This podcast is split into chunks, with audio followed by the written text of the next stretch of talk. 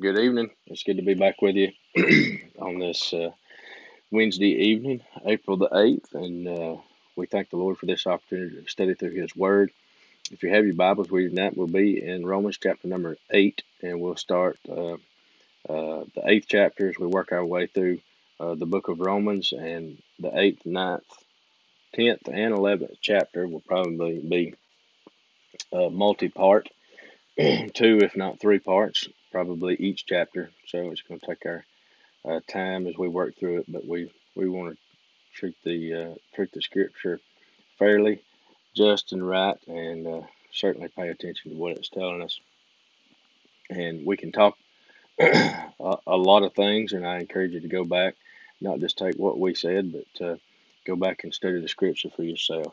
But um, Romans chapter number eight and uh, verse number one we'll probably only read uh, through verse number 17 tonight, and then we'll pick up with verse number 18 uh, when we get back into this next week. But uh, let's go to the Lord and pray. Our Father, we thank you, Lord, for this day. We thank you for this privilege, honor, and opportunity to approach thy throne of grace. We thank you, Lord, for your uh, Holy Spirit. We thank you for your perfectness. We thank you, Lord, for uh, the touch of the Holy Ghost. We thank you most of all uh, Father, that we are saved, born again, and a child of the King. We thank you, Lord Jesus, for your precious word. We pray, God, that you bless it, uh, open it in our hearts and in our minds, Lord, that we would uh, deal with it, God, as you have written it, Lord, and give us utterance of the Spirit. God, as we try and, and uh, read this and teach our way through it tonight, God, give us uh, utterance of tongue. Give us, I pray, uh, Father, ears to hear and a heart to listen, Lord Jesus, that we would uh, be able to do thy perfect divine will. Bless those, God, uh, that would listen tonight, wherever they may be. I pray, Heavenly Father, Lord, you watch over them, keep them, care for them, watch over us. We'll thank you and we'll praise you, certainly, for what you do. If we ask it in Jesus' name, amen. Romans chapter number 8. We'll start reading in verse number 1. Like I said, we'll read through verse number 17 tonight. Um, and then we'll uh, probably stop there. We're probably going to go to the third chapter of the book of Galatians almost immediately. So, um, if you want to stick your finger in that place in the scripture, we'll be headed that way in just a few minutes. But in Romans chapter number 8, verse number 1, the scripture says, There is therefore now no condemnation uh, to them which are in Christ Jesus, who walk not after the flesh, but after the Spirit. For the law of the Spirit of life in Christ Jesus hath made me free from the law of sin and death. What the law cannot do, and that it was weak through the flesh, God sending his own Son in the likeness of sinful flesh, and for sin condemned sin in the flesh, that the righteousness of the law might be fulfilled in us, who walk not after the flesh, but after the Spirit. For they that are after the flesh do mind the things of the flesh, but they that are after the Spirit, the things of the Spirit. for to be carnally minded is death, but to be spiritually minded is life and peace. Because the carnal mind is enmity against God, for it is not subject to the law of God, neither indeed can be. So then they uh, that are in the flesh cannot please God, but ye are not in the flesh, but in the Spirit, if so be that the Spirit of God dwell in you. now, if any man have not the Spirit of Christ, he is none of his.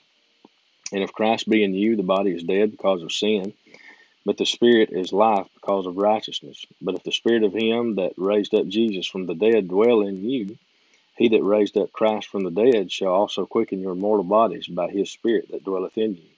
Therefore, brethren, we are debtors not to the flesh to live after the flesh.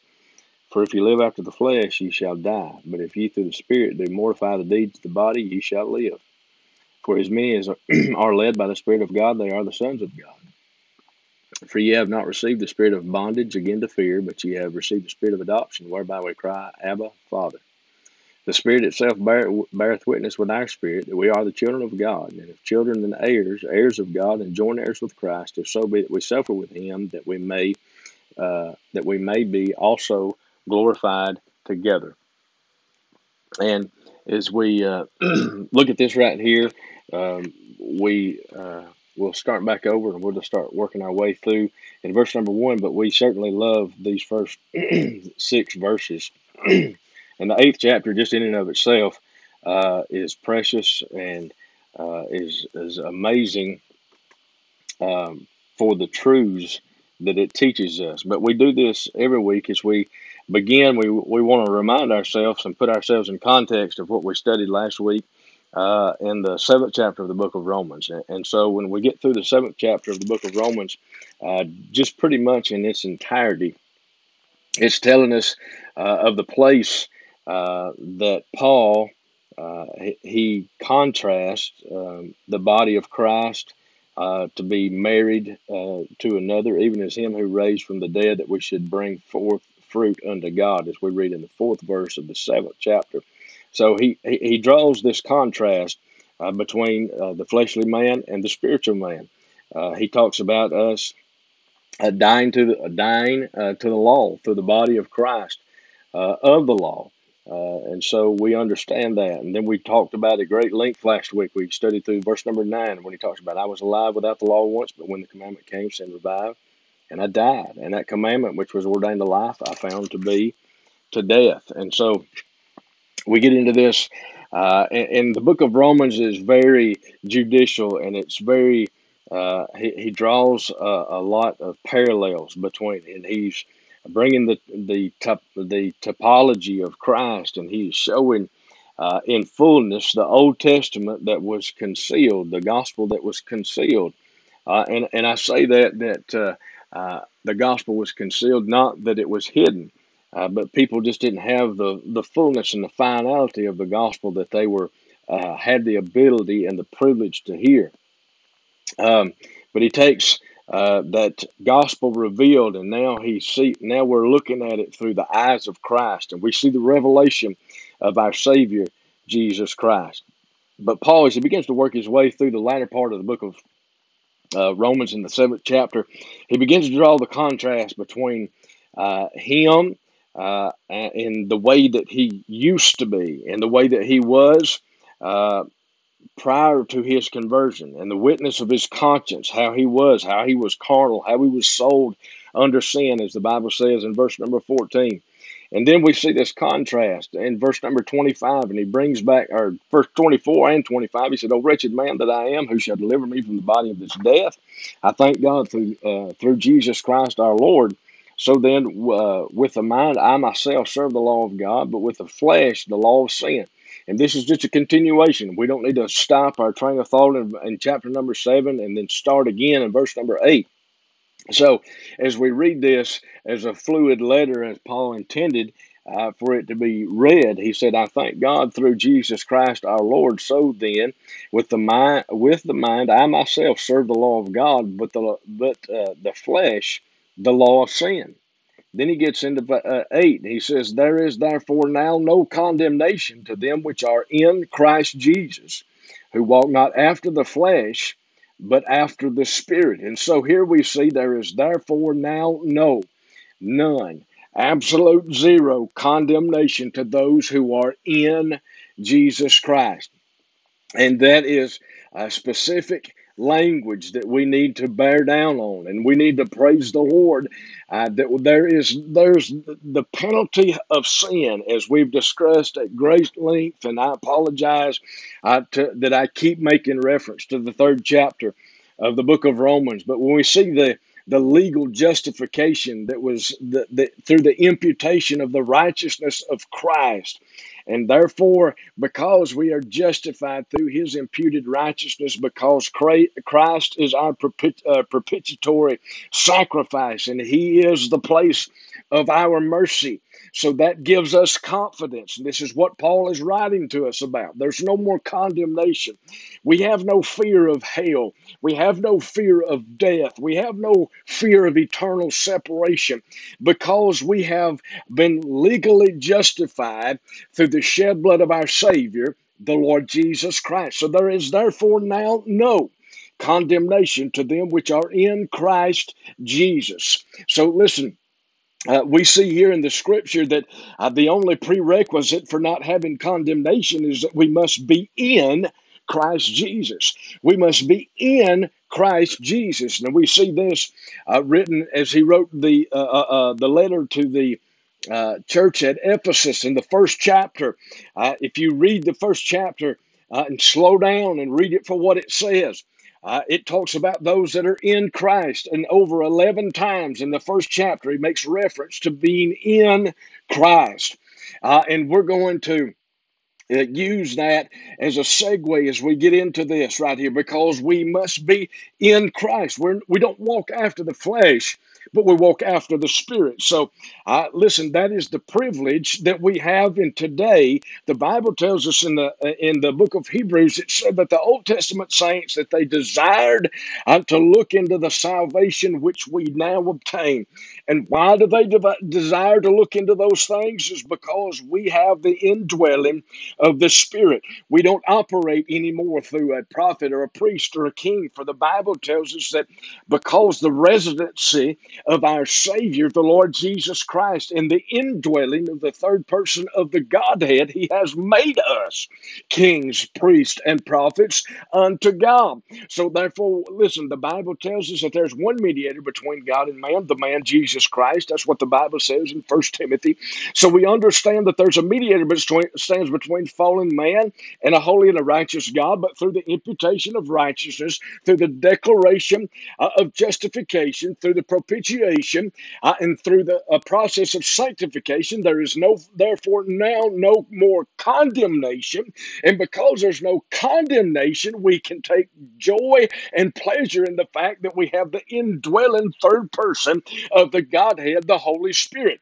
And because we possess and have these things, it leads us, the Bible tells us, in all truths, paths, and ways of righteousness for His namesake. The Bible says in verse number two, uh, for the law of the Spirit of life in Christ Jesus, in Christ Jesus, amen. For the law of the Spirit of life in Christ Jesus had made me hath made me free from the law of sin and death. And so now we see this contrast. We see the law of the Spirit of life in contrast with the law of sin and death. What brought sin and death? Uh, listen, well, sin brought death. We see that uh, presented to us in the garden when Adam and Eve fell we see that a, a fleshly death along with a spiritual death. Therefore now reside uh, resided upon them and because of our inherited uh, uh, sinful nature that we receive from our greatest uh, father adam uh, listen we therefore also obtain that inherited sin not inherited guilt we are not guilty of adam's sin but therefore we have a bend and an inclination towards sin because adam transgressed and when he fell in the garden. Uh, listen, uh, the Bible tells us that there was separation, that there was enmity that the, we read about over here, that enmity was placed between God and man because God cannot look upon sin. So the Bible tells us because God cannot look upon sin, therefore we have to be declared righteous. And the only way that we can be declared righteous is to be justified. The only way that we can be justified is to receive the imputed righteousness of our Savior, the Lord Jesus. And the only way that we can do that is believe and meet the terms of the gospel. If you come with a broken and a contrite spirit, if we confess the Lord Jesus with our mouth, if we believe in thine heart that God hath raised him from the dead, the Bible said that we should be saved. Uh, friends, listen, and we don't need to read anything else into what the scripture says. That's the that is the terms and, and the message of the gospel of our Savior Jesus. If you're going to get saved, that's exactly how you're going to get saved. You're not going to get saved any other way. You're not going to get saved by a person, by a place, by a denomination, by a church, by a person. You'll get saved by faith through grace, or you will not get saved at all. So, friends, listen, the Bible tells us what the law could not do in verse number three. Uh, before we get into that, let's talk about this for just a few minutes, friends. So listen. So we see the law of the Spirit of life. So we, we still live under law. Um, but listen, we live, the, Jesus tells us this in the Gospels. He said, I came not to destroy the law, but to fulfill the law. And, and listen, before we even get into verse number three, I told you to stick your finger over in the third chapter of the book of Galatians. We're going to go there now. So, third chapter of the book of Galatians, uh, and we're going to read to you out of uh, chapter number three, Galatians chapter three. Uh, we're going to start reading in verse number six. The Bible says, "Even as Abraham believed God, and it was and it was accounted to him for righteousness. Know you therefore that they which are of faith, the same are the children of Abraham." And the scripture foreseeing that God would justify the heathen through faith preached before the gospel unto Abraham, saying, In thee shall all the nations be blessed. So then, they that which be of faith are blessed with faithful Abraham. So, uh, and, I'm not trying to run too far off course. We want to maintain course here tonight. We're, we're going to try and keep this as concise and as to the point as possible. But as we see this right here, we see that, uh, listen, the spirit of life that is in Christ Jesus now is contrasted with the law of sin and death. Like, we talked about, we talk about the inheritance of sin. We talk about uh, physical and spiritual death that came because of the imposition of sin. We see that when Moses, uh, when he went up on, on, on Sinai, and he received the commandments and all the amendments that went along with it, uh, the Levitical law that was handed down to him. That was the revelation of sin. We see that. Uh, the Bible tells us here in the fifth chapter of the book of Romans. If you haven't listened to it, I encourage you to go back and listen to it. It said, listen in verse number 20. Uh, chapter 5, verse number 20, it says, Moreover, the law entered that the offense might abound, but where sin abounded, grace did much more abound. That is, sin hath reigned unto death, even so might grace reign through righteousness unto eternal life by Jesus Christ our Lord. So now we see that we uh, we have this revelation of sin that is brought before us. That's the process of conviction that we've talked about so many times. Is conviction real, preacher? Absolutely. Uh, conviction is real. The Bible said in John 16, he said, uh, Listen, and when the Spirit is come, uh, when the Comforter is come, he will reprove or he will convict the world of sin. That's what Jesus was talking about uh, in John chapter 3. He said, I came to seek and to save that which was lost. Amen. Friends, he came to seek and he came to save. He is the initiator, he is the seeker, he is the saver, he is all things. Friends, listen, we can't do anything without him. The Bible tells us in Acts 17, verse number 28 In him we live and move and have and possess our being. So, friends, listen to what the what the Bible was telling us right here, he says, now listen, this this is now transitioned. We no longer live in the law of sin and death. We no longer are, are inheritors of condemnation because we are in Christ. You must be in Christ to not have condemnation. You must be in Christ uh, to not be under uh, the burden of the law of sin and death. But glory to God, friends, listen, because we are in Christ, there is therefore now no condemnation because we are in Christ. We have received the Spirit of life that is in Christ. So, friends, listen. We have received an eternal inheritance when we, by faith through grace, according to Ephesians chapter number 2, verse number 8, when we by faith through grace receive, uh, listen, that wonderful gift which he has paid and given for us, ransom for us on the cross of Calvary. And as we're pressing our way toward the, uh, what we celebrate is Good Friday, and what we celebrate is Easter, the resurrection of our Savior. Uh, listen, Hey, it didn't all end on Calvary. Uh, but listen, it was completed at the resurrection. And we want to say, friends, listen tonight, uh, that we can tr- uh, take uh, great solace and what a consolation it is to us that through the work of our Savior Jesus Christ, you know, the Bible tells us this in Ephesians 2 and 8, for by grace are you saved through faith, and that not of yourselves, but it is the gift of God, not of works lest any man should boast. And that's what Paul is referring to here multiple times. It is not by your meritorious works, it is not by your righteousness, it is not by anything that you personally can do, but it is solely and wholly upon the work of Christ. It is solely and wholly upon the work of Christ. The reason that I read to you over here in the third chapter of Galatians.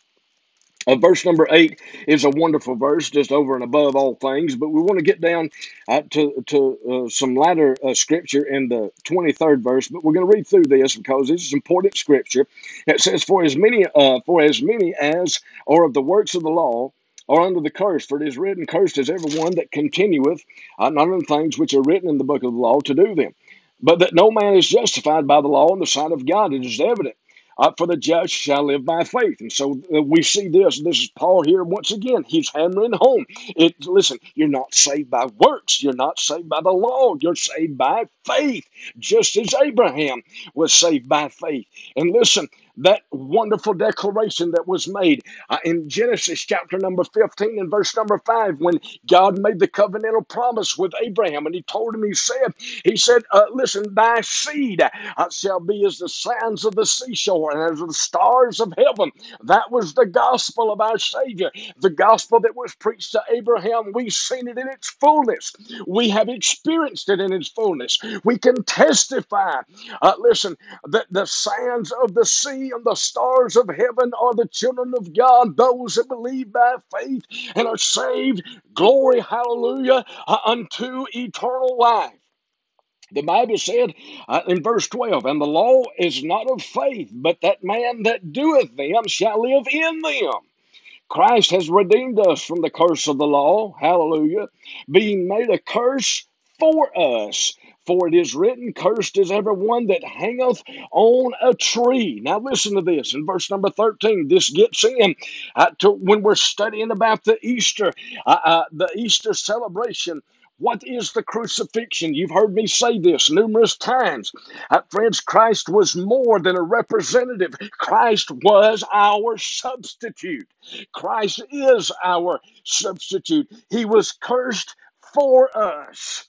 He was, uh, listen, our burdens, our uh, iniquities, our abominable sins were laid upon him. He is made a curse for us. And he said, Cursed is everyone that hangeth on the tree. Now listen to verse number 14 that the blessing of Abraham might come on the Gentiles through Jesus Christ, that we might receive the promise of the Spirit through faith. Brethren, I speak after the manner of men, though it be uh, but a man's covenant. Yet if it be confirmed, no man disannulleth or addeth thereunto. Now to Abraham and his seed. Uh, that word seed is not plural, it is one word. We are born into one family. And we'll get to this right here. Uh, listen, and to his seed were the promises made. He saith not, and to seeds as of many, but as of one, and to thy seed, which is Christ. You see, the, the message that was preached to Abraham. Uh, listen, in, in, in Genesis 12 and 13, 14, 15, all the way up through 17, as we tried to preach on last Sunday morning, uh, we tried to preach on the ram that was caught uh, in the thorns in the thicket. Uh, friends, listen, as we examine that, we see uh, that that gospel that was preached to Abraham, that's what he believed. It wasn't because that he offered his son Isaac, it was that he believed God. Uh, friends, listen, it's because he believed. People need to understand today. It's not anything meritorious that we can do. It's not what we can do. It's not what we can say. It's not how much we can preach. It's not uh, how much that we can labor. Uh, friends, I believe those are good things. I believe those are things that we should do. I believe we'll be rewarded for them. Amen.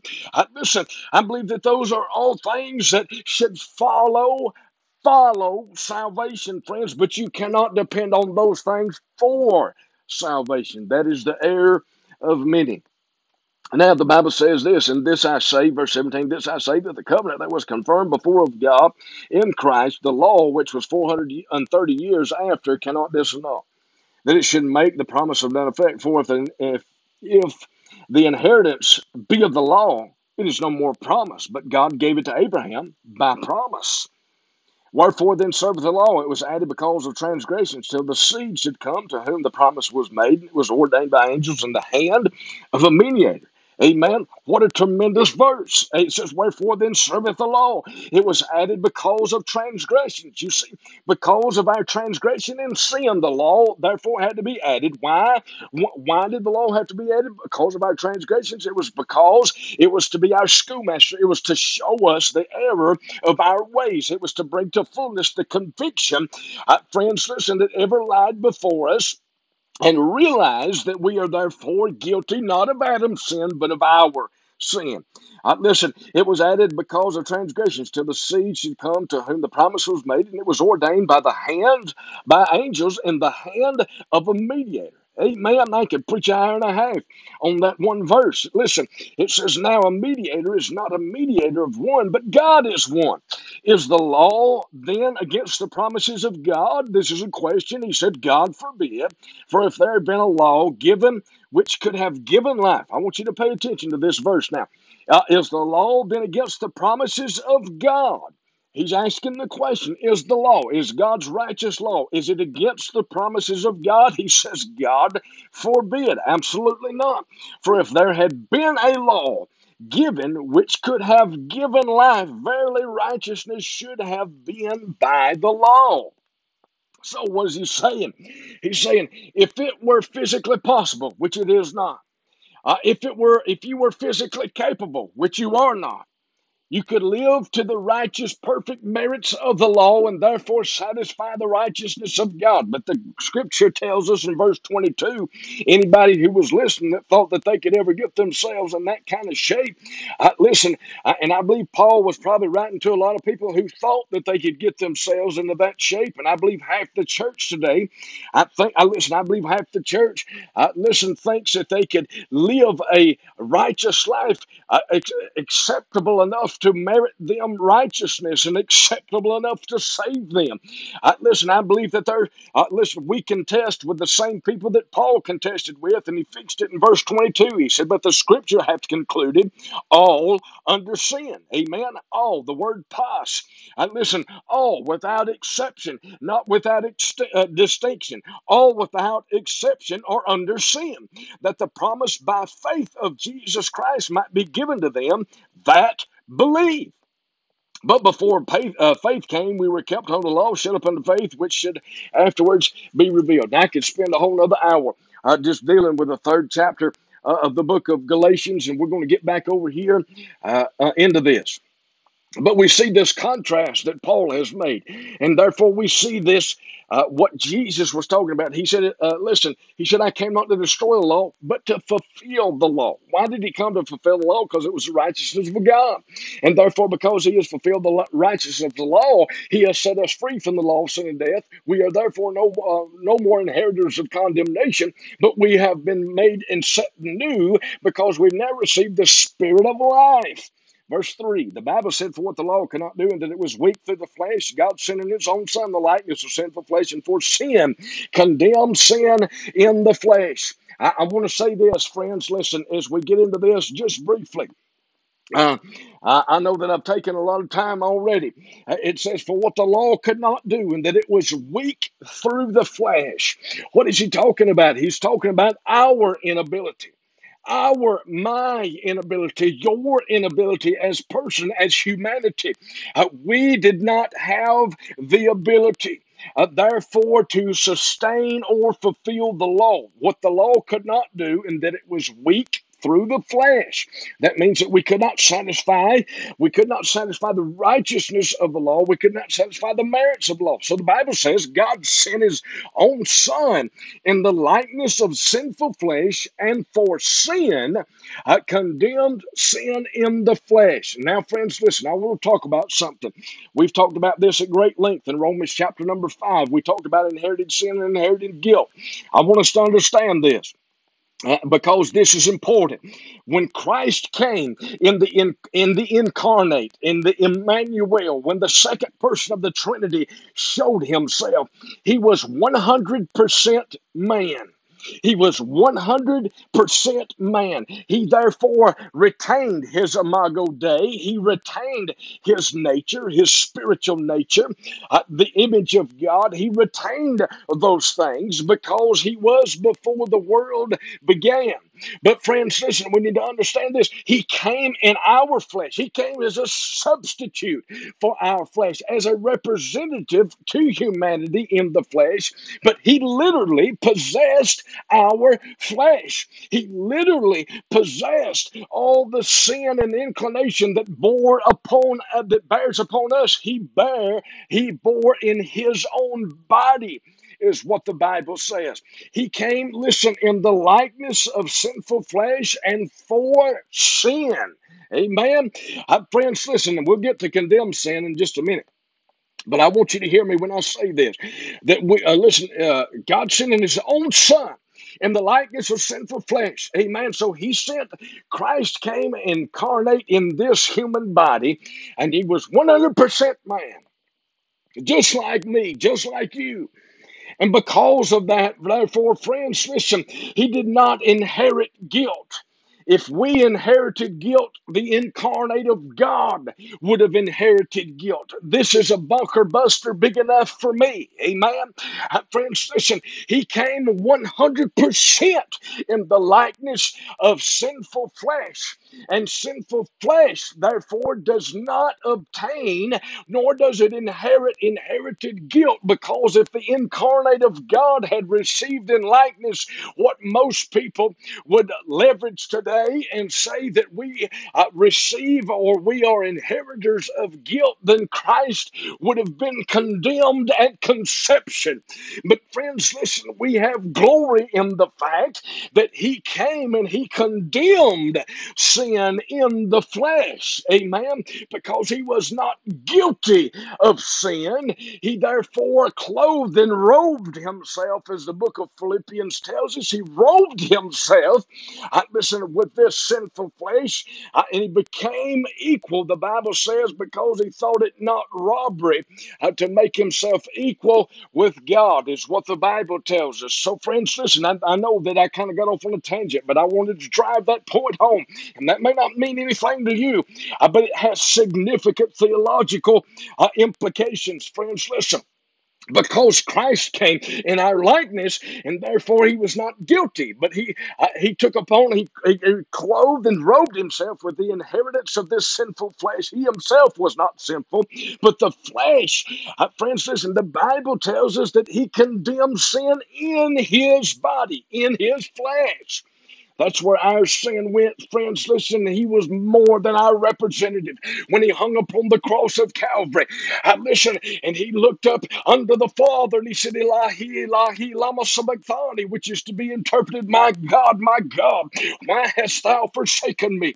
Oh, friends, listen, he didn't do those things uh, because he did not love us. He didn't do those things because he was trying to represent us. He done those things because he was my substitute on the cross of Calvary. He was your substitute on the cross of Calvary.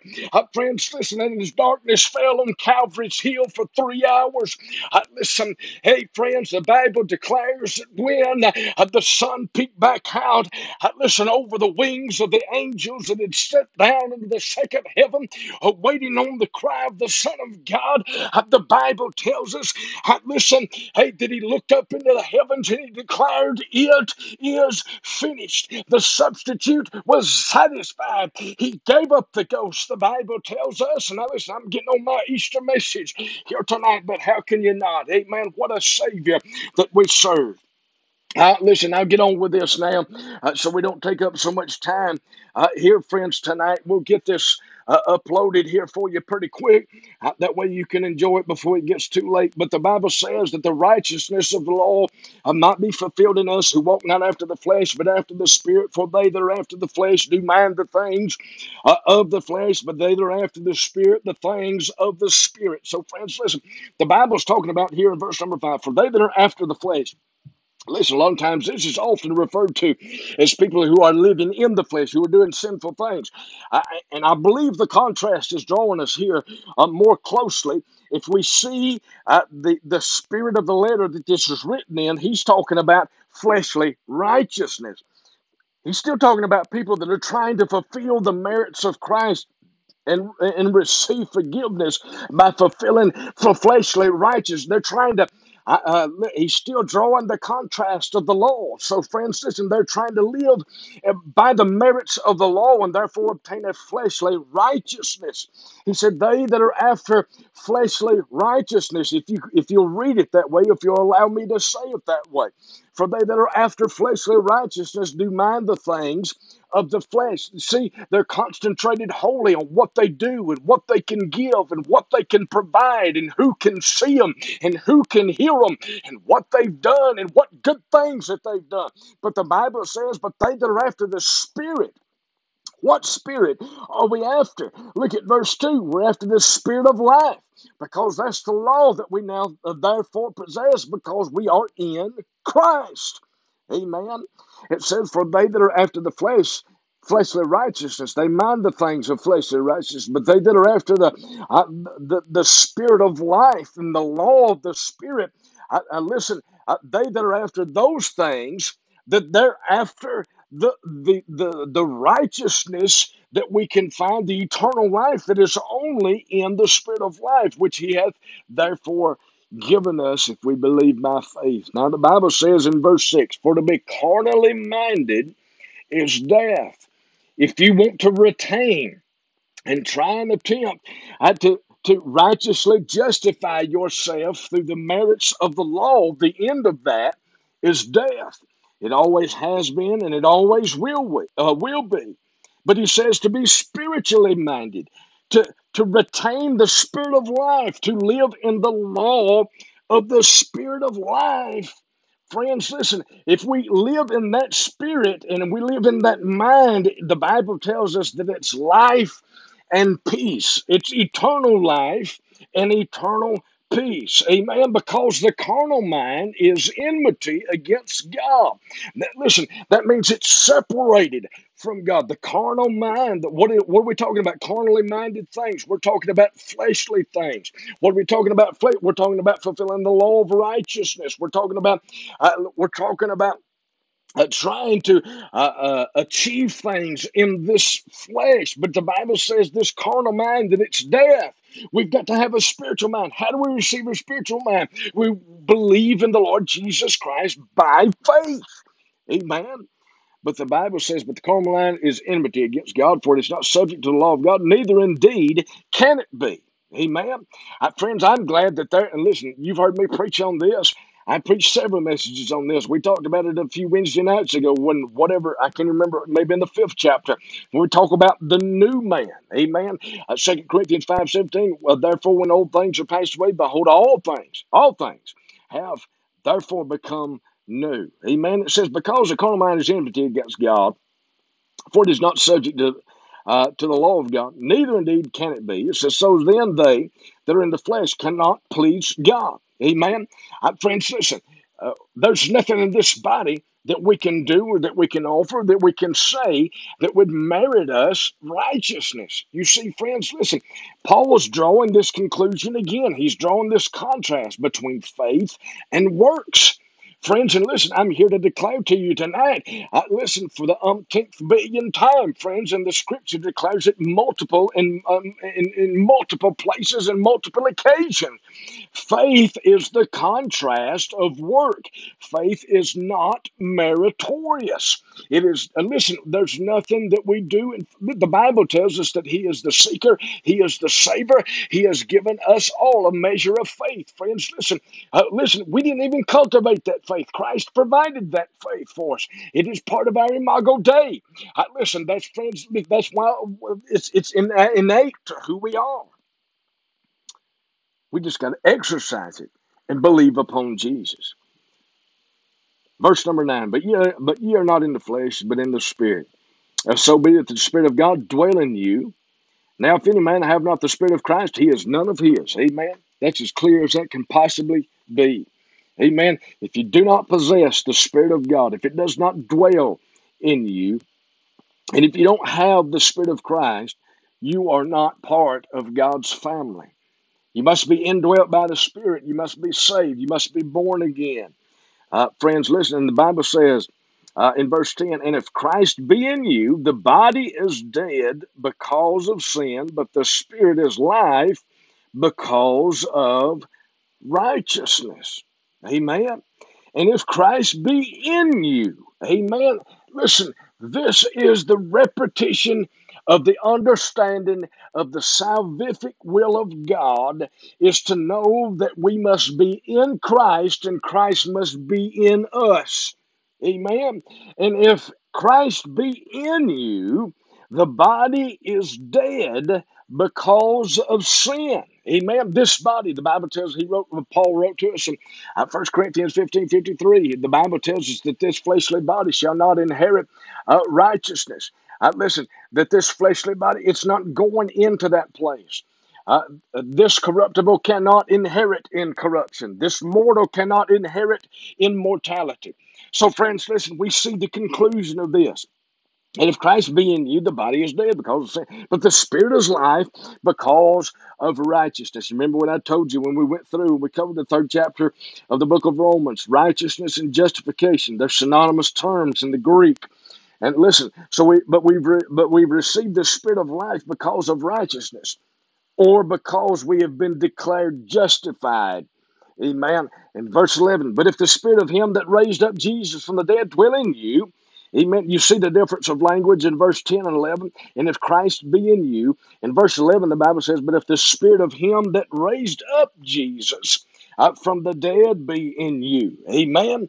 Uh, friends, listen, we see here the uh, interlocutor uh, of the Holy Spirit that we draw on, and what a mystery of Christ uh, that it is. What a mystery of God that the Trinity is, that the function and the operative works of the Trinity of God is. But I'm glad that we have this inter uh, uh, wrangling and we have this uh, infusion of the Spirit of God, sealing them of the Spirit.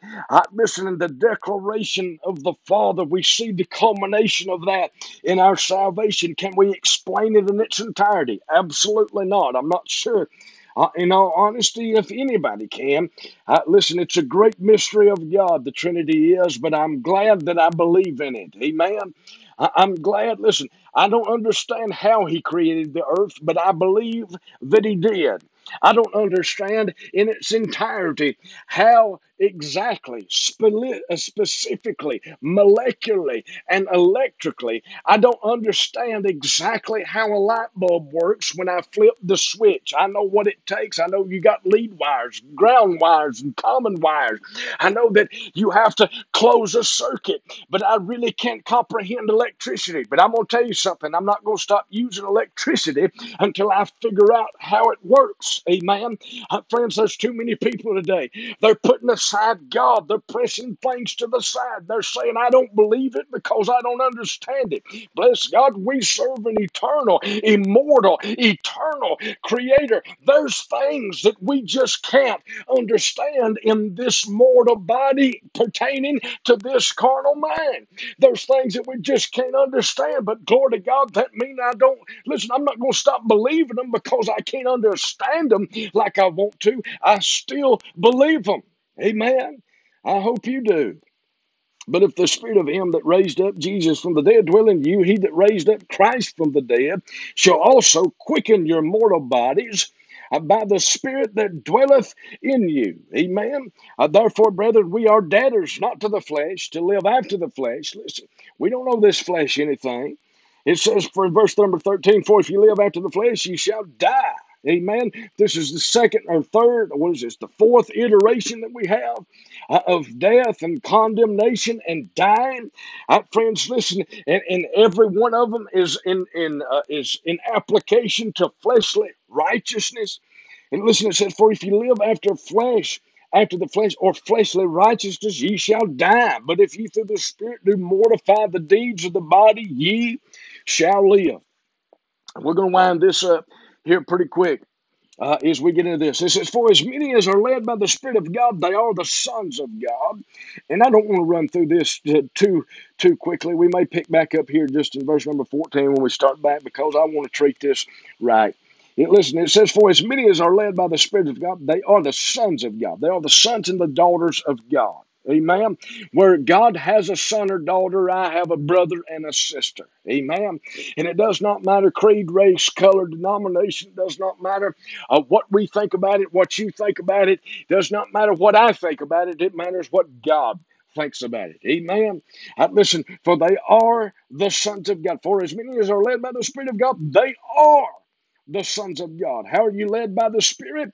Uh, friends, listen, uh, we don't live under fleshly righteousness, we live by faith. We've already talked about this. It says, For ye have not received the spirit of uh, bondage again to fear, but ye have received the spirit of adoption, whereby we cry, Abba, Father. Amen. We have received the spirit of adoption. We have received the spirit of adoption. Adoption is not yet complete. We'll get to that in verse number 23 next week when we talk about, uh, listen, what the fullness of the adoption is. We've only received the spirit of adoption.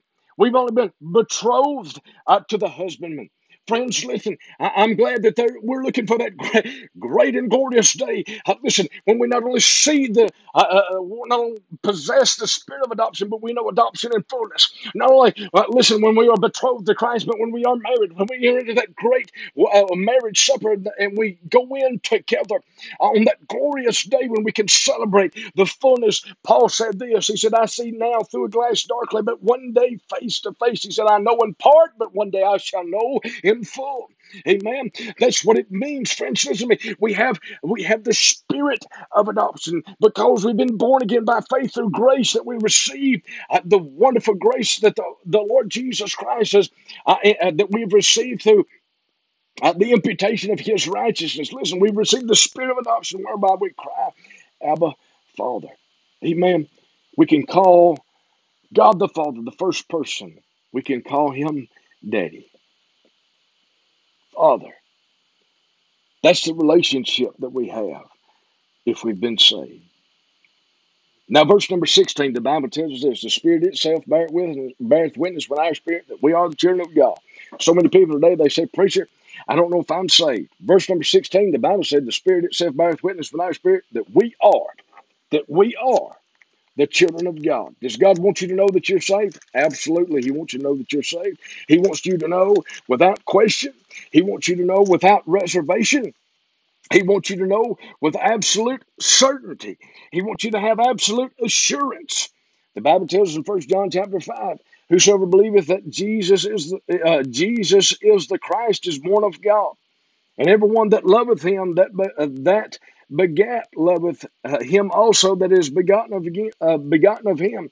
By this we know that we love the children of God when we love God and keep His commandments. For this is the love of God that we keep His commandments, and His com- uh, and His commandments are not grievous. For whosoever is born of God overcometh the world, and this is the victory that overcometh the world, even our faith.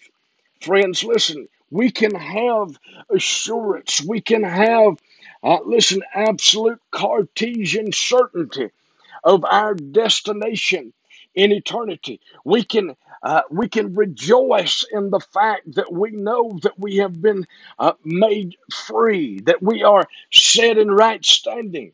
We can uh, uh we can uh, relish in the fact that we've received the spirit of adoption, but listen, and the spirit of adoption, the Bible says that that same spirit, it beareth witness with our spirit that we are the children of God. Quit running so fast and looking for so many things. Get quiet, be still, and listen to the voice, the still small voice, and know that you are a child of God.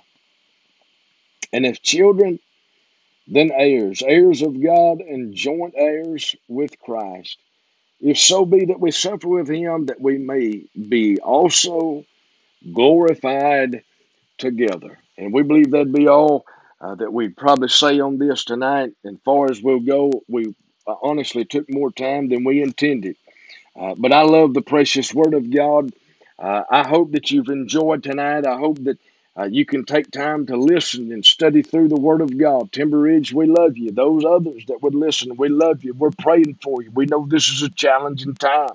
I know that people are living through challenging circumstances in their life, whether it's work or school uh, or, or professional or finances. I know that there's a lot of people having a really hard time right now, but I'm glad that we can put our trust and confidence in the Lord Jesus Christ and know, and we can know that we've been saved by the glorious grace of our Father, the Lord Jesus Christ. We're looking forward to seeing you Sunday morning. Uh, we're going to be having uh, Easter drive-in service at Timber Ridge. It'll be seven o'clock uh, in Timber Ridge, forty-eight ninety-five Timber Ridge Road in Gainesville, Georgia. Come be with us. Uh, if you don't have anywhere to go, we will say this. Uh, remember, we have the governor's orders in place we do have a mandate to stay inside our vehicles. We would ask you to abide and observe by those things. We do want to get together, but we do want to uh, recognize uh, our leaders and our officials and what they are directing us to do for the safety of others. So we invite you to come be with us. Ask you that you remain in your vehicles. We do have a radio transmitter. Uh, Brother Eric has got and uh, put all that stuff together. So Uh, the radio station will be available where you'll be able to sit in your car, you'll be able uh, to leave your windows up, and you'll be able to listen to the message that morning. But it'll be good, nevertheless, just to see each other uh, and say, I love you from a distance. God bless you. I hope that the Lord watches over and keep you. We love you in Jesus' name.